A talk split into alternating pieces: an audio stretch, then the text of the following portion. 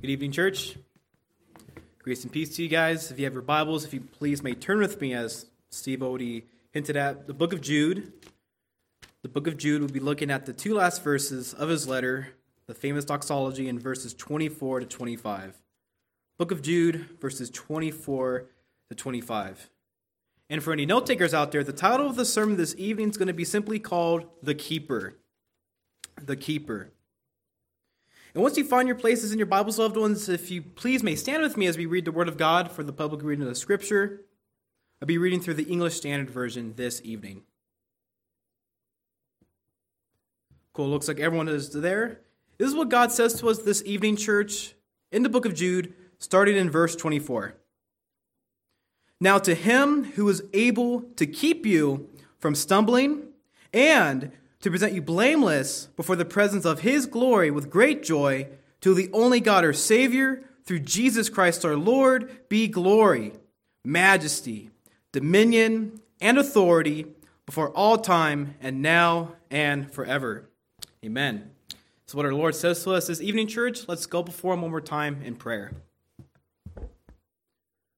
Lord God, we thank you for the grace of just meeting again one more time this Sunday, Lord, uh, to gather in the morning and to gather one more time in the evening, Father, Lord. I just pray that as um, your people have returned back to hear from your word, Father, that God, it will be your word going to your people. That God, um, just helping us to have the ears to listen, Father, not just to be hearers only, but God, to apply your word to their lives so that God, they're not just doers of it, Lord, but God, are just more made into the image of your Son, Jesus, Father. And God, um, whether there's any unbelievers amongst us or anyone who may stumble upon this recording in the future, um, we just pray for, pray for their salvation beforehand, Lord, because um, we know that you can do anything, Lord. And so I just pray that this message, Father, that will be preached. Um, remove me as much as possible, Father, so I do not ruin your word, but it is simply your word going to your people, Father. And So, Lord, we thank you, Lord, for the grace of meeting one more time this Sunday. And we just lift up all these things. In Jesus' name we pray. Amen. You may be seated, church. So, in the United States, right, our country, many of us have been taught to honor those who have gone before us who protect our country's freedoms, right? Those who have served in the military, particularly.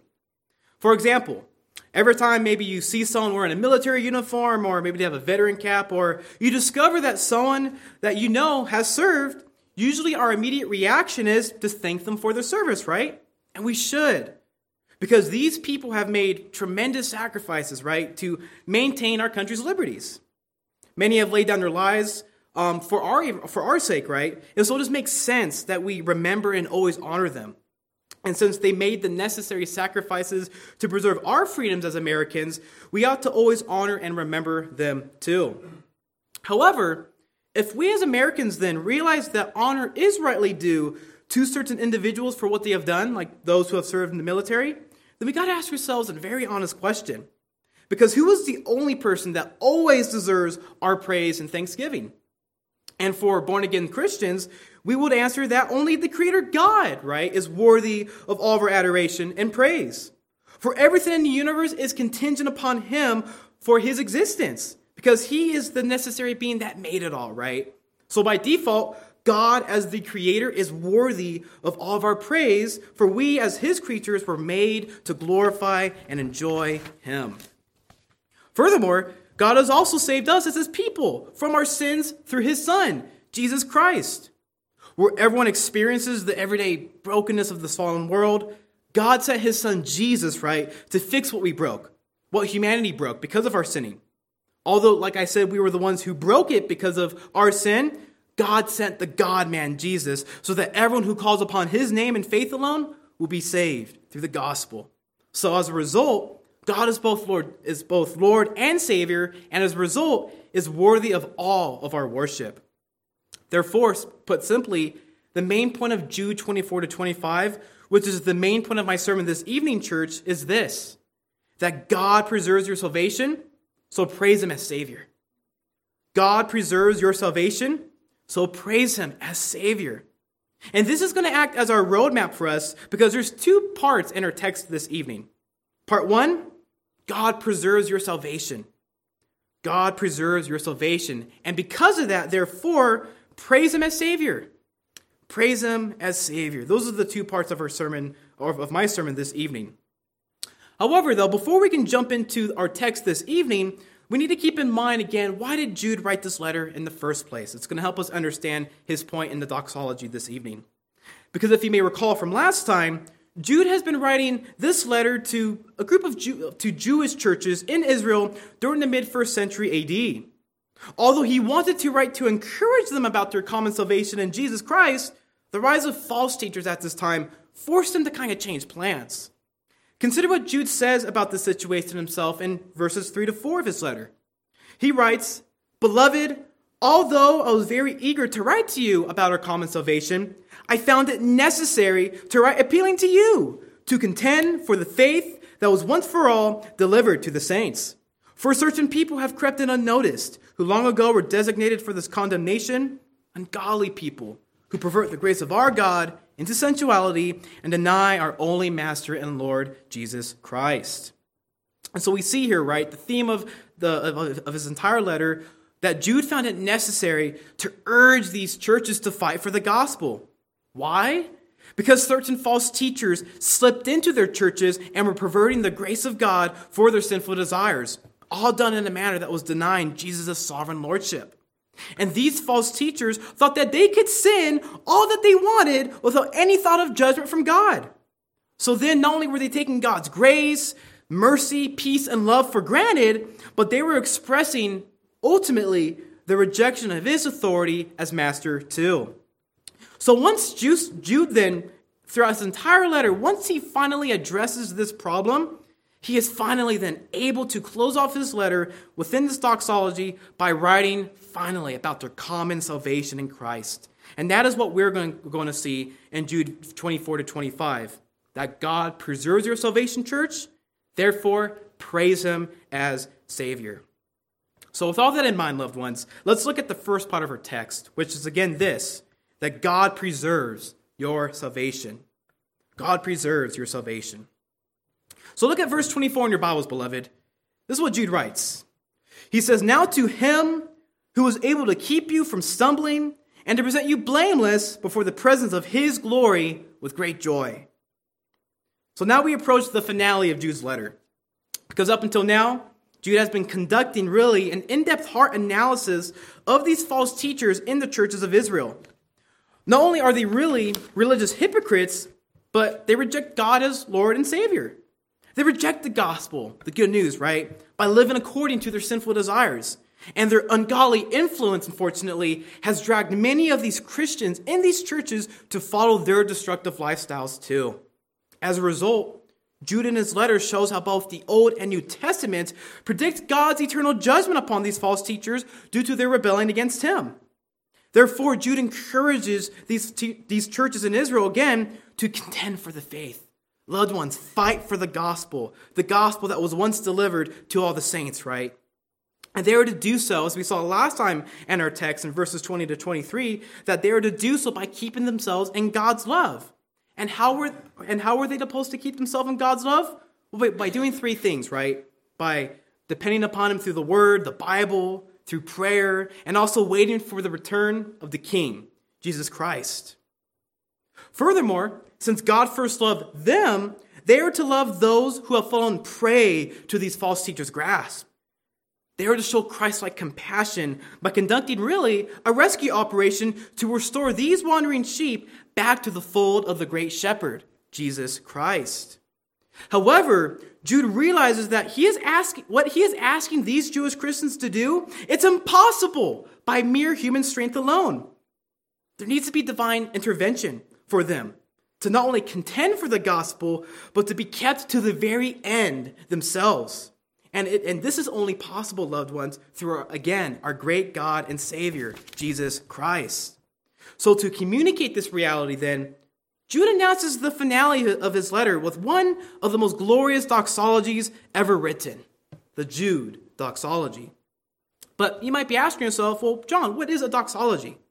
And to put it in layman's terms, a doxology is a brief expression of praise to God a brief expression of praise to God. And with most doxologies in the New Testament, when you read them, they usually contain four parts. First part, the recipient of praise, which always belongs to God. Second, why he is to be praised. Third, when he is to be praised. And finally, the final affirmation of his praise, usually with the words, Amen. So let it be. Therefore, we see God as the recipient of praise in verse 24. So look at your Bibles again, beloved, where Jude says, Now to him, now to him who is able. Contextually, the recipient of praise is God. So the main idea here in our passage tonight is simply God himself. And Jude says that God is also able. But what does that mean? What is he able to do? Well, in the Greek, the action of being able to do something conveys the idea of a continual process. So whatever God's about to do, it's a continual process that he's doing.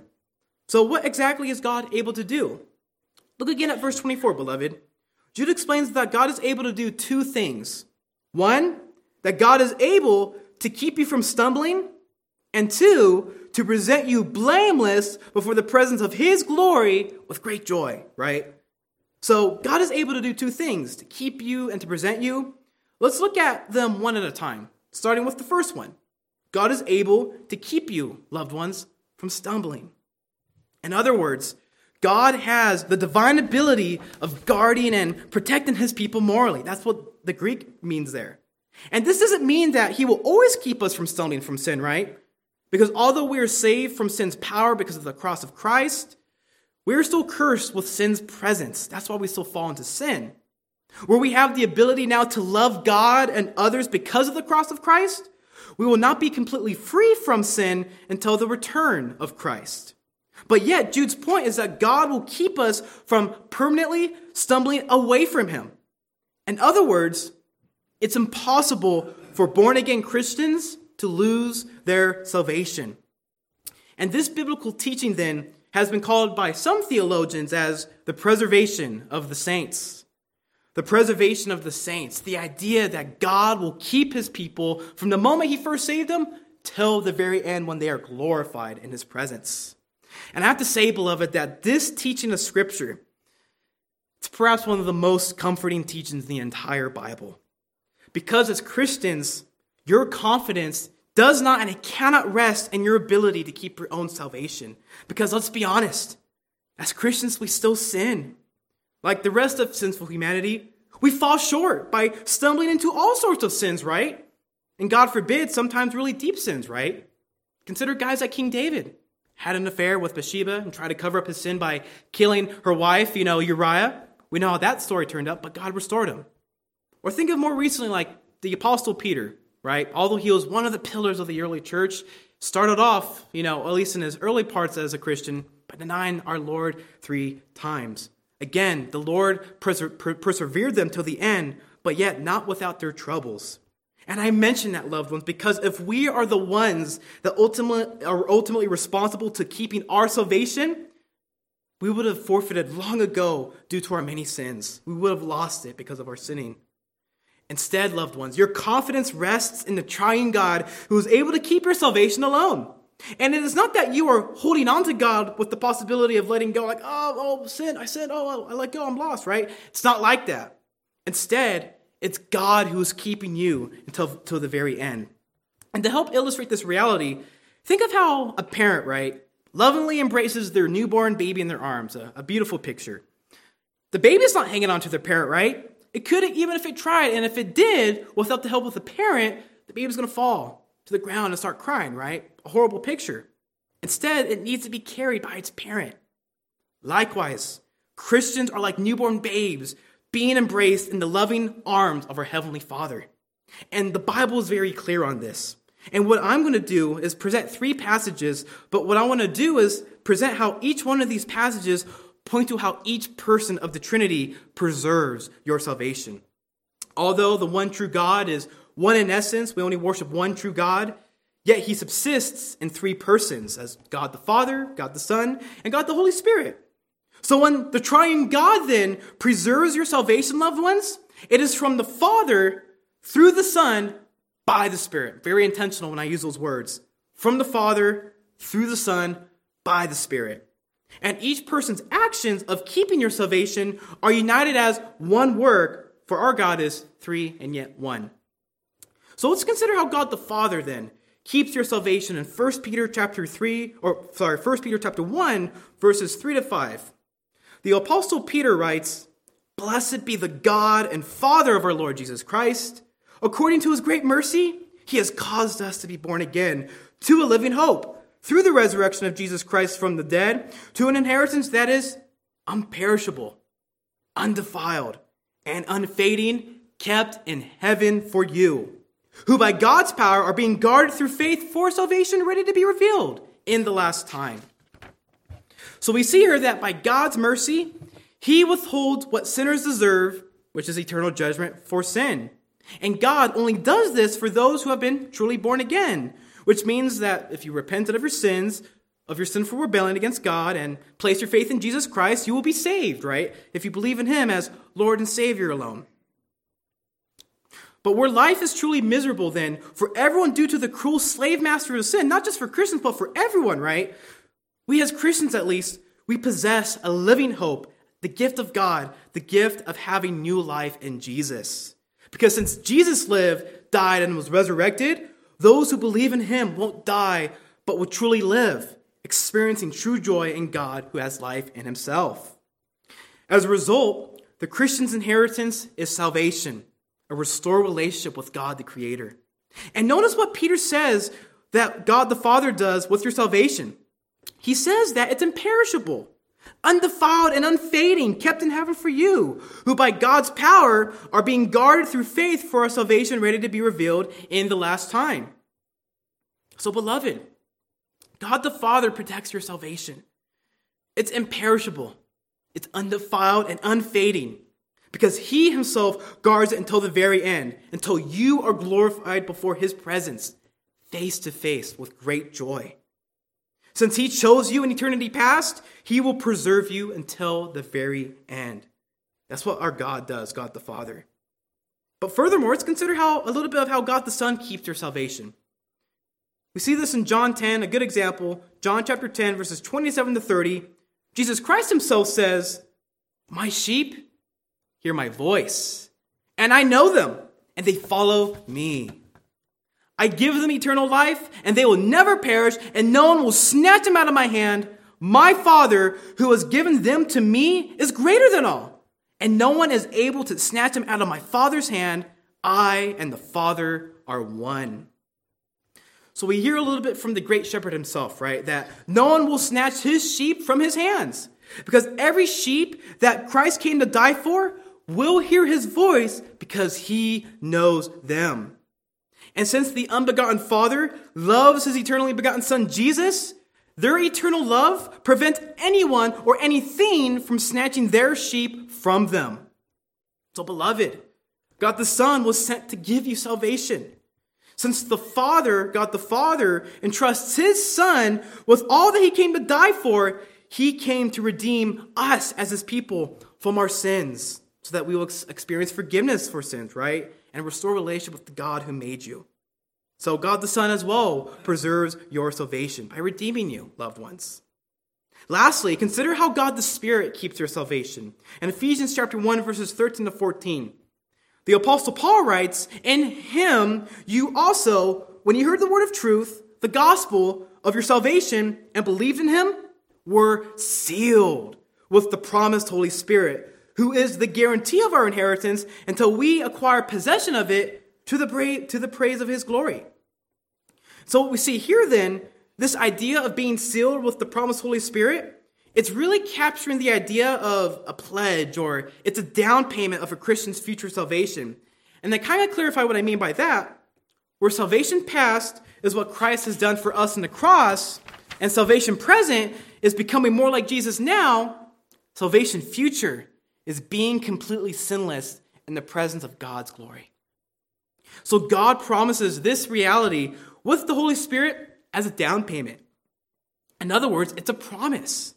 Because, and, and we kind of see this with people today, like ourselves, we may put a down payment of money, right, for a large purchase, maybe, like a car or a house.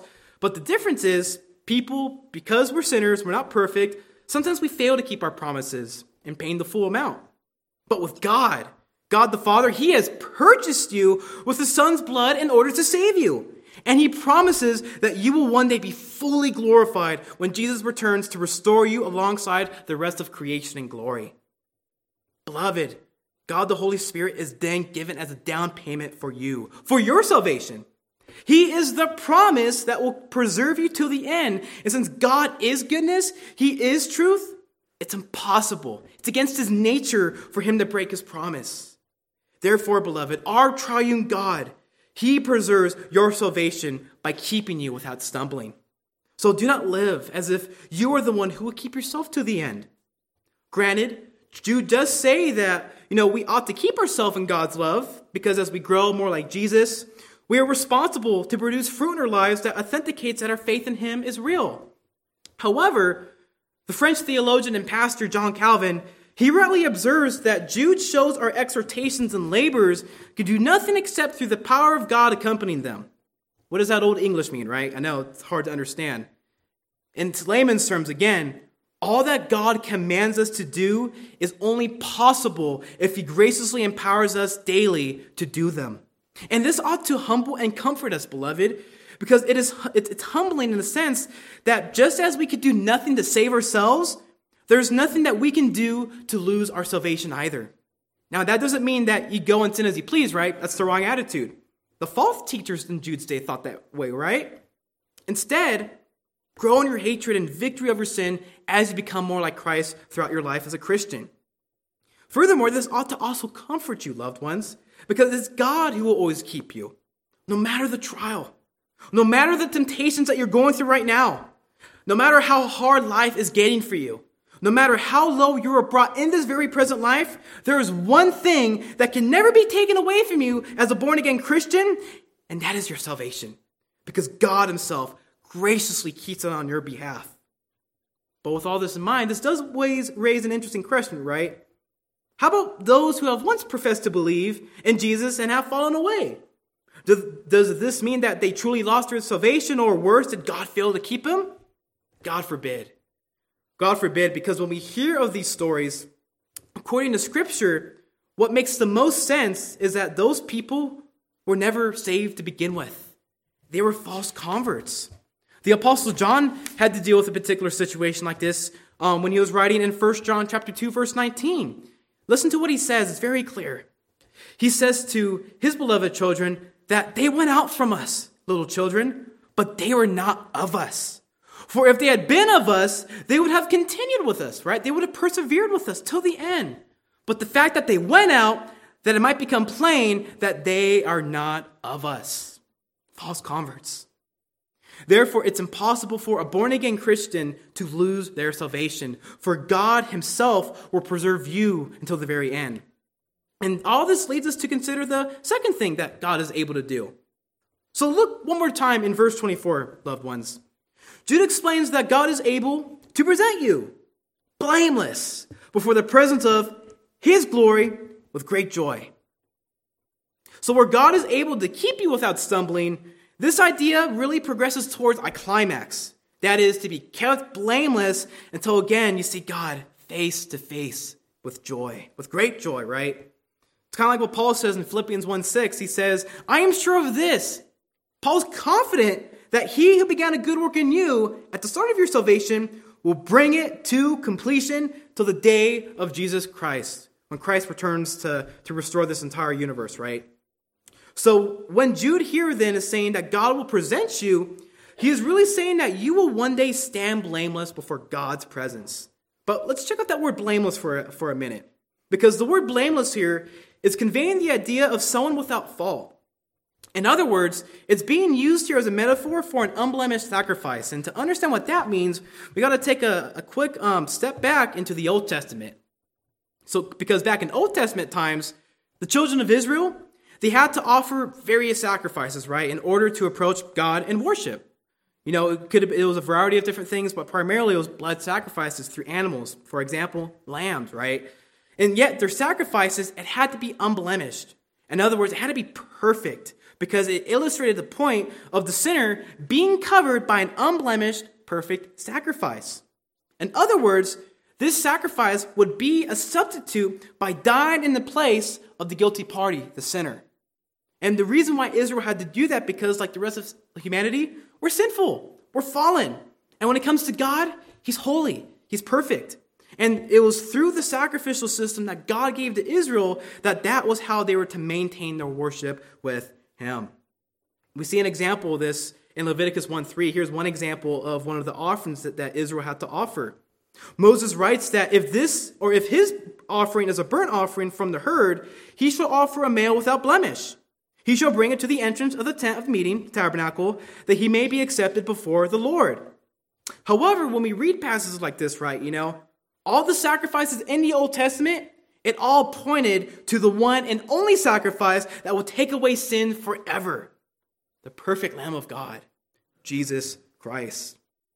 As the writer of Hebrews kind of says, talks about this in Hebrews 9:14, he says, How much more will the blood of Christ, who through the eternal Spirit offered himself without blemish to God, purify our conscience from dead works to serve the living God? And that's so important to keep in mind because the blood of animals could not completely wash away the Israelites from their sins, or any person for that matter. That's why they have to keep making sacrifices annually, continually, right? Every single year. But with Jesus, his sacrifice on the cross was once and for all. Since he is without blemish as the perfect Son of God, the sinless Son of God, he offered himself as a substitute for everyone who would believe in him. So anyone can be forgiven of their sinning right before God, for Christ dies in their place on the cross by paying for their sin debt in full with his own blood.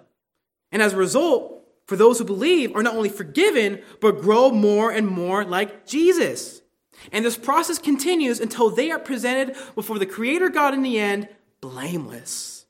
That is what Jude means when he says, going further in the text, the presence of His glory, God's glory.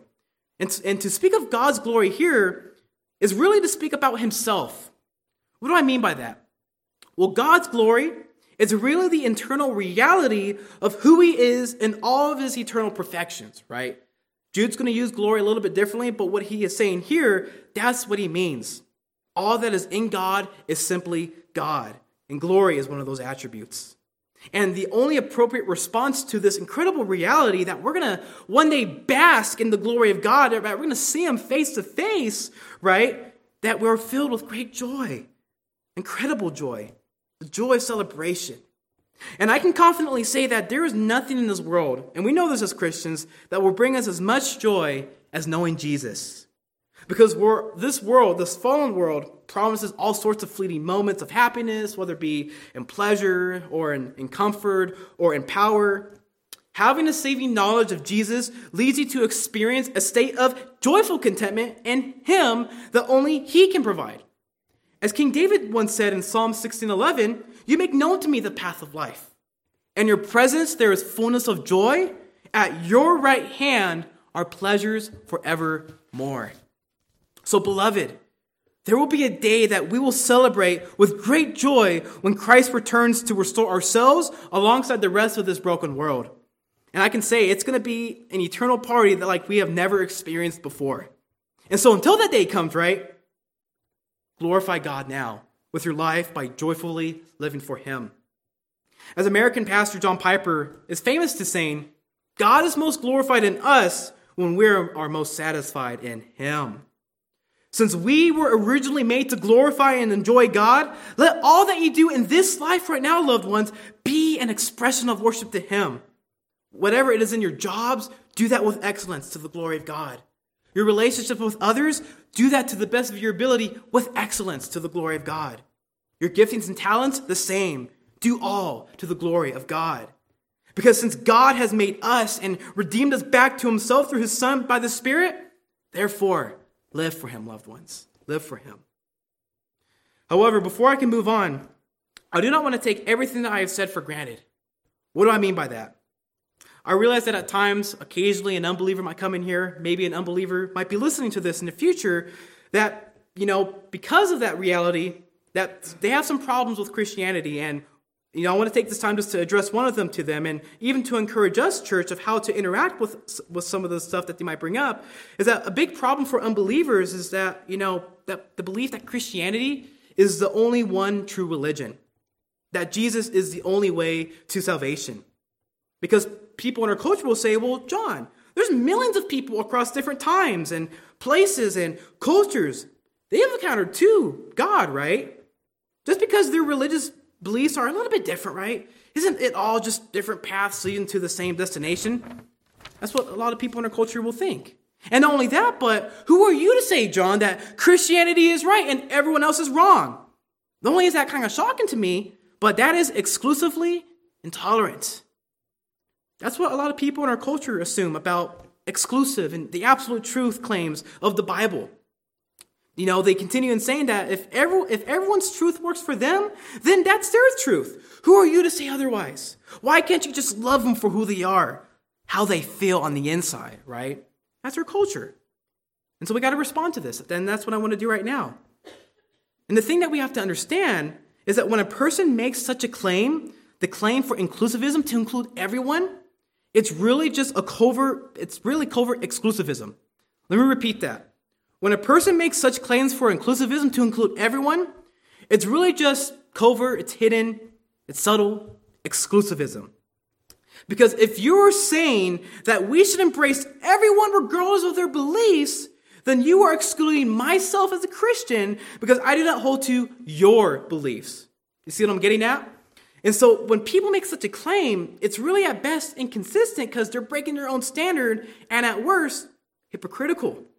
But not only that, but even when you study each religion, and this is good for us, loved ones, to, to remind ourselves that there are far more differences than there are similarities. You know, there's, it's not just different paths leading to the same gods. No, there, there's a bunch of different gods that people have made up over the years, right? And so we can't just say each one is valid. And not only that, but many of them don't even correspond with reality. And so when talking to unbelievers, or if there's anyone that listens to this that's an unbeliever, Christian, Christianity is true not because it corresponds with reality, but because it's the only worldview that can explain reality. Whether it's the laws of logic, right? You know how, I'm, how I'm talking right now using logic, it, that's immaterial, right? Or the uniformity of nature, right? How the, there's design within the universe. It didn't just come there overnight.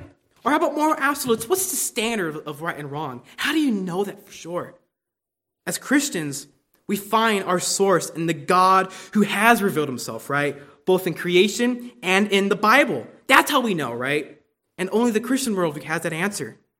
And so, if there's any unbeliever or anyone who thinks that Christianity is um, ex- exclusive due to other religions, just know that you are not consistent with your own standard. And when you do consider the truth claims about the Bible, it, can, it has an answer to reality that cannot be found anywhere else. And people can reject this, right? But people can't deny the claim that the Bible is authoritative. It's inerrant without error, and it's God's inspired, breathed out word. Therefore, we have considered how God, right, preserves the believer's salvation. Yet, what is ulti- but what's the ultimate right response to this, right? This leads us to our second and final point tonight, beloved, and it's a direct inference of how we ought to respond to the God who keeps our salvation. Point number two praise God as Savior. That's the direct inference. Because God preserves you, praise God as Savior. So look at verse 25 of your Bibles, beloved. Jude writes here, To the only God, our Savior, through Jesus Christ our Lord, be glory, majesty, dominion, and authority for all time and now and forever. Amen. So Jude opens verse 25 by focusing on the idea of God himself again, right? And not just any God, but Jude is very specific to the only God.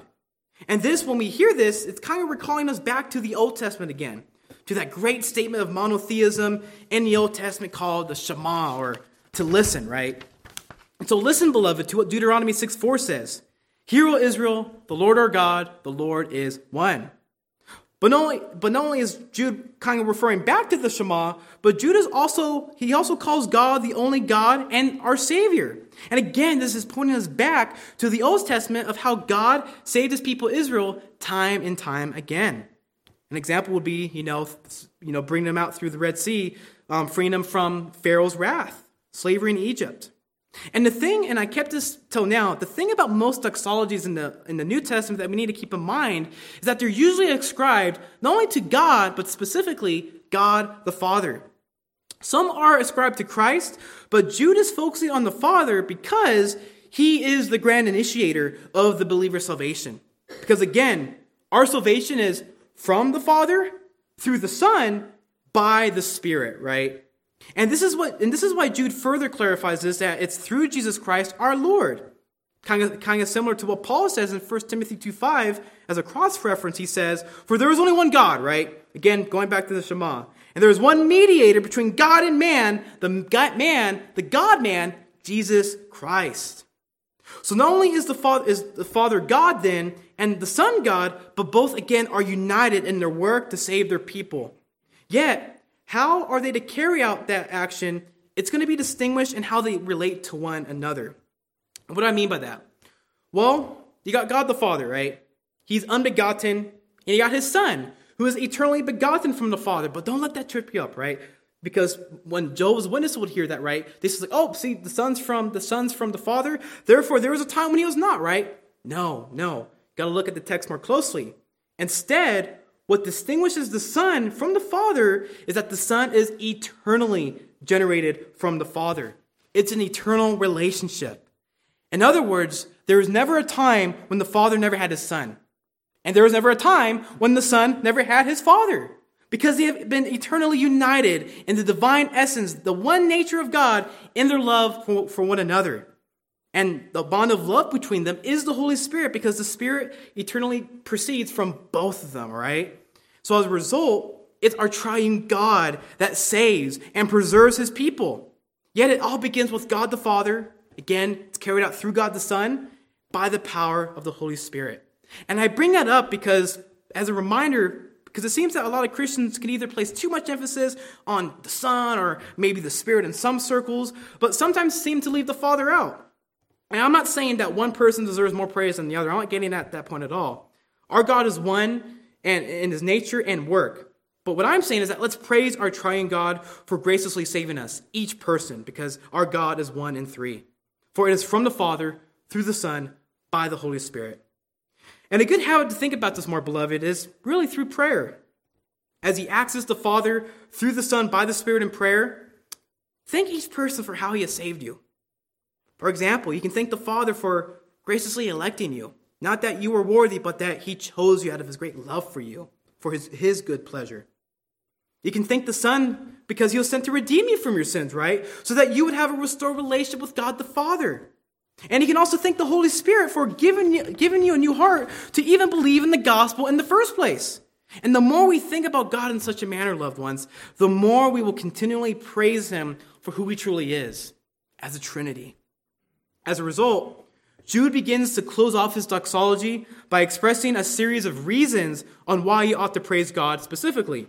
So look again at your Bibles in verse 25, beloved, where Jude writes this Be glory, majesty, dominion, and authority. And so Jude lists four things to praise God for. You got his glory, you got his majesty, dominion, and authority, right? And so let's briefly look at them one at a time. Starting with first, praising God for his glory. And I already kind of mentioned this a little while ago, but Jude mentions God's glory earlier back in verse 24. And so, so what's the difference here, right? And he back in verse 24, he was talking about the eternal reality of who God is as the creator. But here in verse 25, that when we give glory, glory there in that sense is more of, a, of an external manifestation. And that's important to keep in mind because God possesses glory within himself as God. It's not that he needs glory from anyone or anything in creation. Nothing can be added to God or taken away from him. Because if that could, because if that could happen, then he would cease being God. But instead, as scripture says, God is self existent, right? As that unmoved mover, the beginning of all things. However, God's glory here in verse 25, as this external manifestation, it's the idea that he, reserve, that he deserves glory for who he is as the creator. Since in, this, in, in, in the, the culture in this time, Israel in the first century, it was an honor and shame society. And so people would publicly give honor to the individual worthy of it. And since God is the creator of everything, it made sense that, well, he alone is worthy of our glory. Let's praise and honor him, right? And for example, we see creation does this all the time. Creation itself glorifies God because creation exists because of him. Psalms 19:1 says, "The heavens declare the glory of God, and the sky above proclaims his handiwork." However, humanity, the pinnacle of God's creation, we tend to rob him of his honor, don't we? By worshiping everything else in creation but him. As the apostle Paul says in Romans 1:25 that humanity has exchanged the truth about God for a lie and unfortunately worshiped and served a creature rather than the creator and Paul just can't help himself but but praise God who's blessed forever. Amen. So with all this in mind, beloved, who do we value in this in our life, right? It's always a good question to ask yourself from time to time. Is it truly God or is it something else in his creation? As British writer C.S. Lewis rightly, um, rightly observed, that just as men spontaneously will praise whatever they value, so they spontaneously, spontaneously urge us to join them in praising it, right? And so, again, by keeping all that in mind, is there any idols in our lives that we value more than God the Creator? If there is any, we got to repent of them. We got to destroy them and return back to serving God alone. Because there is only one who alone is worthy of our worship. And there is only one of whom the entire cosmos glorifies, right? From the farthest galaxy all the way to the smallest molecule, it all glorifies its creator. And even when you look at the skies, the oceans, the land, amongst all the animals and the humans inhabiting the earth, it all points to God's glory. And even when we think about that reality, right, it's like, man, all that points to God's glory. God is infinitely times greater than our highest thoughts about himself, right? As one famous medieval scholar put it, that God is the greatest being imaginable. And even with our highest thoughts about God, God is infinitely times a billion greater than that. That's how great our God is, loved ones. And so, with that in mind, it is impossible for us as mere finite creatures to fully comprehend God. But because He's graciously revealed Himself both in creation and in the Bible, we can truly know Him as Lord and Savior. And this leads us to consider the second thing we are to praise God for His majesty. And the idea here is it's really closely connected to His glory. And so, in other words, it can just mean that God is great. Praise Him for His greatness.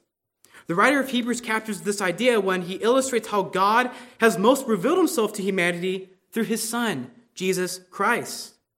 The writer of Hebrews writes in Hebrews chapter 1 verse 3 that Jesus is the radiance of the glory of God and the exact imprint of his nature. And he upholds the universe by the word of his power. After making purification, he sat down at the right hand of the majesty on high. So God is not only glorious, but majestic as, again, that greatest being imaginable. He's a creator, so it makes sense. And this leads us then to consider the final two things of why we ought to praise God for his power, and his authority. And I'm bringing these two together because they're very closely connected to one another. Where God's power indicates his really imperial domain over the universe as being all powerful, his authority indicates his right to rule it. To help kind of illustrate this, think of your local police officer right here in Hesperia. They have power and authority where their power as a police officer is found in their physical training and also in their service revolver if they have to use it, their authority is symbolized in their badge, right? And say if they try to use that same power in an area where if they don't have authority, like say if they went to Mexico, they're going to get into trouble, right? They might get arrested or even worse, right? And so, in contrast, keeping that in mind, God is not only all powerful, but he has the right to rule his creation as the King of Kings and the Lord of Lords and the God of gods. As one of the former prime ministers of the, of the Netherlands or Netherlands, Abraham Kuyper, I love this quote. He once said that there is not a square inch in the whole domain of the human existence over which Christ, who is sovereign over all, does not cry, Mine. All this leads us to consider the final two aspects of Jude's doxology so look at your Bibles, beloved, where Jude says in verses 25, before all time, and now and forever. Amen. So the phrase before all time and now forever just means that praise God all the time. He is worthy of it. Whether it is what he's done in the past, what he's doing now, and what he will do in the future, praise him for all that he has done because he is the same yesterday, today, and forever. God alone is great. For without him, nothing would exist. We are all contingent upon Him for our existence. And not only did He create us to glorify Him, but we were made to find true joy and life in Him. And despite our constant sinning against Him, God so loved the world, right? That He gave His only Son, that whoever believes in Him should not perish but have eternal life. Therefore, loved ones, praise God for praise God and give him the honor that is due his name. He alone is the greatest being imaginable. He is the all-powerful one who not only knows everything, but is sovereign over all. He has a purposeful reason for everything, and for there is not one maverick molecule in the universe, as R.C. Sproul would put it, right? And not only does he have authority to rule, but he does so as the greatest good imaginable. And this is only possible because he is the creator of the universe. So the only, the only great God and Savior.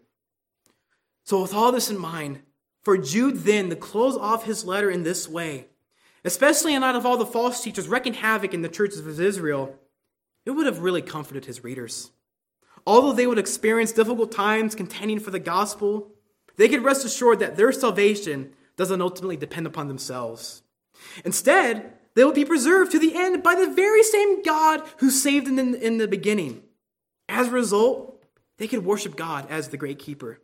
And they would begin by doing so by affirming everything, everything that Jude wrote in his letter by saying, So let it be, Jude. Amen.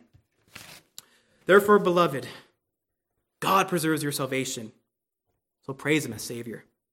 He, he who began a good work when you first believed in the Lord Jesus Christ as Lord and Savior, he's going to keep you until the very end, loved ones. And I understand that living in a fallen world, it's not easy because there's various trials and tribulations. But take heart, loved ones, because as our Lord Jesus Christ promised us, he has crushed the head of Satan, the one in charge of the world, and put him, and put him under his feet so that we don't have to fear him anymore. So, all with that in mind, contend for the gospel by keeping yourselves in God's love. And we do that by living in the Bible daily, submiss- submissively depending upon God in prayer, and living life with other believers while waiting for the return of Christ.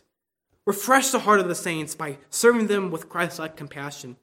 Be the salt and light of the earth by sharing the goodness with those who need Christ like compassion. But never forget, it's not you who will ultimately carry yourself to the end, but the God who saved you. As a result, live your entire life by praising Him as your Savior. For only then will He be able to, well, only then will you be able to live as we ought, by sharing the good news that God is indeed the initiator and the keeper of our salvation forevermore. And if there's any unbeliever here, or any unbeliever that may stumble upon this online, God made all things good. You know, God's design was perfect, pure, even people that he made good, but because of sin, because we rebelled against God, right? You know, we ultimately sinned against him. We, we wanted to be God like ourselves. We brought sin and death into this world, and the consequence of that was not just the brokenness that we experience on a day to day basis, but, you know, eternal damnation in hell. But yet, God provided a way, right? He sent his only begotten Son that whoever believes in him as Lord and Savior and repents of their sins and believes in him, you will be saved the gospel, right? The good news of Jesus. And, and we know that's true because he's not dead in the grave, right? We know that he wasn't a crazy person. He wasn't just telling lies. But as the Bible reveals itself, he was telling the truth and he rose again from the grave as the Son of God. And so if you believe in him by faith alone and repent of your sins, you will be saved and you will be brought back into, into restoration, not only into God's family, but are able to live a life glorifying God and enjoying Him forever. Not because you brought yourself there, but because God was faithful to keep you, to save you,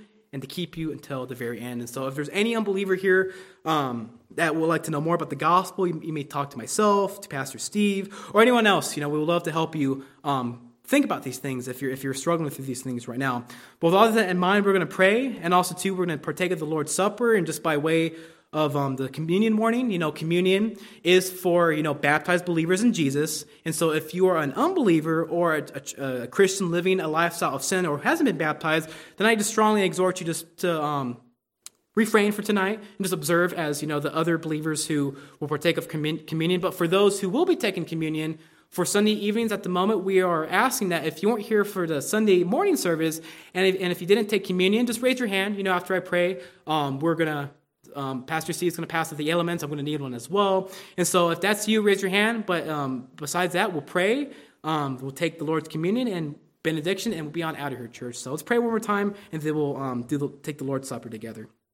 So, Lord God, we thank you, Lord, for this day that you've given us. We are just so just, just baffled of how great you are, Lord, and just we're so unworthy, Lord, of just the great love that you've shown us, God. You're so mindful of us, Lord, daily. But the fact that in eternity past, you chose us, Lord, out of your own good pleasure that you sent your Son, Jesus, to be fully God, fully man, to live a perfect life, Lord, to endure all things that we endure on a day to day basis, yet without sin, to ultimately be our great high priest who sympathizes with us, Lord, so that God, we will not die in hell for our sins, but because of Jesus, because of our faith in you, a gift which comes from the Holy Spirit, Lord, we have new life in you, Lord. And the fact that we're able to know the creator of the entire universe, Lord, we just praise you, Lord. We thank you, Lord. And I just pray that whatever trials or tribulations, temptations or whatever that my brothers and sisters are going through, Lord, that God, that they will just rest assured that God, you will not only provide them enough strength daily, for it is your grace that is sufficient daily to keep them through that,